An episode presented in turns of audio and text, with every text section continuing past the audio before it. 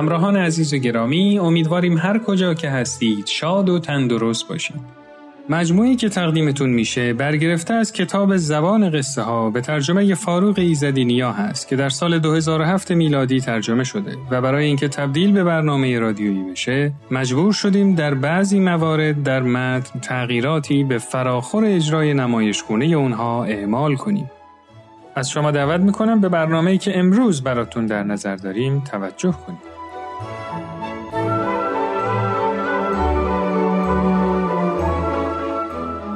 در این برنامه قصد داریم دو داستان رو برای شما روایت کنیم.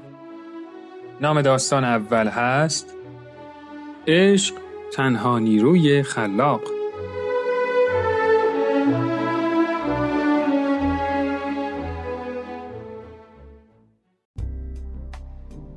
استاد دانشگاهی از دانشجوهای رشته جامعه شناسی خواسته بود تا به کوچه پس کوچه های کثیف و پرجمعیت بالتیمور برن و سوابق دیویست پسر نوجوان رو جمعآوری کنن. این استاد همینطور از دانشجوها خواسته بود که نظر و ارزیابی خودشون رو درباره آینده همون نوجوانایی که تو گزارش خودشون در مورد اونا نوشته بودن بنویسن. تحقیق دانشجوها تموم شد و همه اونا بدون استثنا روی برگه تحقیقشون در مورد آینده اون دیویس نوجوان نوشته بودن هیچ شانسی ندارد. 25 سال بعد از این واقعه یه استاد دیگه از دانشگاه ضمن برخورد با مدارک و بررسی های این تحقیق از دانشجوهای خودش می‌خواد تا مسئله رو پیگیری کنن و ببینن چی به سر اون دیویستا نوجوان اومده.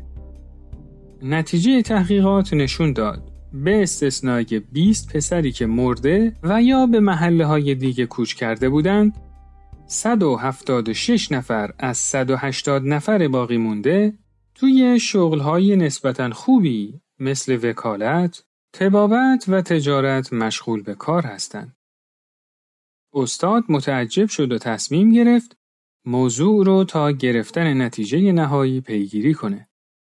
همه اون نوجوانا که امروز هر کدومشون برای خودشون مردی شده بودند خوشبختانه تو منطقه تحقیق به سر می بردن و از این رو برای استاد این امکان وجود داشت تا تک به تک اونا رو ملاقات کنه و بپرسه که علت موفقیت اونا چی بوده. در تمام موارد این جواب پر احساس رو شنید. یه معلمی داشتیم که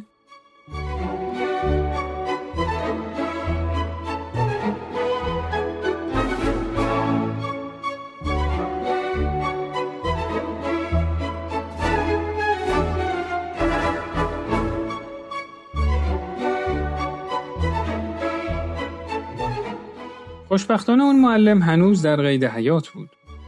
برای همین استاد تونست اونو که حالا دیگه کاملا پیر شده بود ولی هنوز هوشیاری و ذکاوتش سر جاش بود پیدا کنه و این فرمول سهرامیز رو ازش بپرسه. فرمولی که به وسیله اون تونسته بود این بچه های کوچه پس کوچه های کثیف پایین شهر رو به چنان موفقیت هایی برسونه که حالا هر کدومشون بتونن یکی از پست های کلیدی اون شهر رو به عهده بگیرن. وقتی که استاد دانشگاه از معلم پرسید راز موفقیت اون چی بوده، چشمان معلم از شنیدن این سوال برق زد و لباش با لبخندی ملایم به حرکت در اومد و گفت خیلی ساده است. من از صمیم قلب به تک تک اون بچه ها عشق میورزیدم.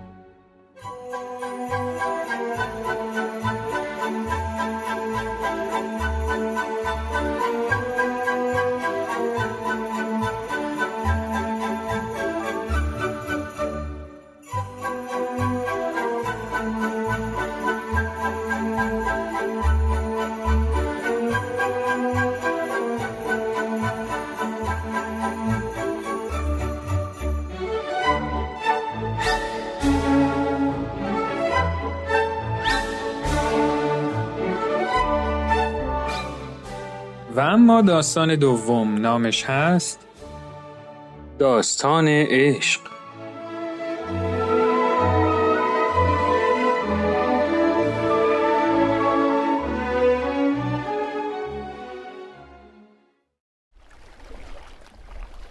تو یه جزیره زیبا تمام حواس زندگی می‌کردن.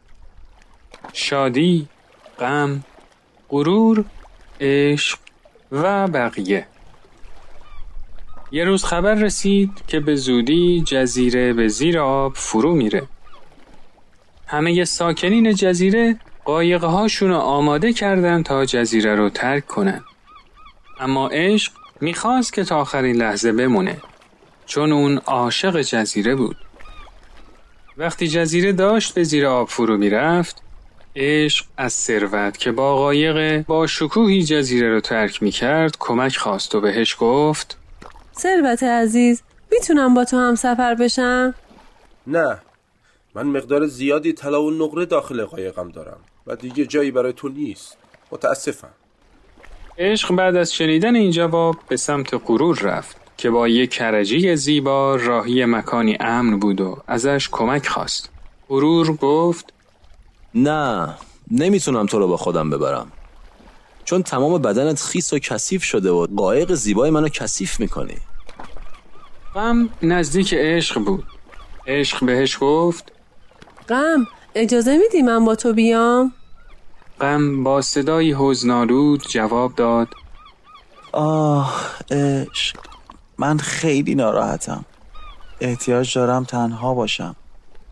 نمی‌تونم تو رو با خودم ببرم.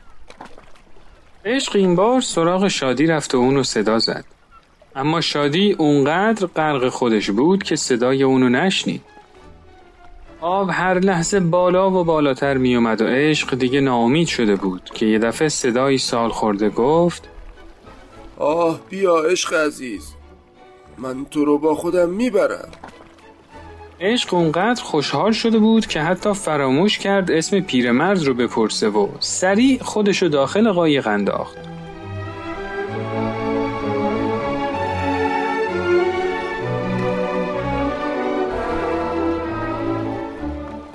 وقتی به خشکی رسیدن پیرمرد به راه خودش رفت و عشق تازه متوجه شد. کسی که جونش رو نجات داده بود چقدر به گردنش حق داره. همین که رفت ازش تشکر کنه دید که هیچ اثری از پیرمرد نیست. عشق رفت پیش علم. اون مشغول حل مسئله روی شنهای ساحل بود. ازش پرسید اون پیرمرد کی بود؟ زمان. زمان؟ چرا اون به من کمک کرد؟ علم لبخند خردمندانه ای زد و جواب داد چون فقط زمانه که می‌تونه عظمت عشق رو درک کنه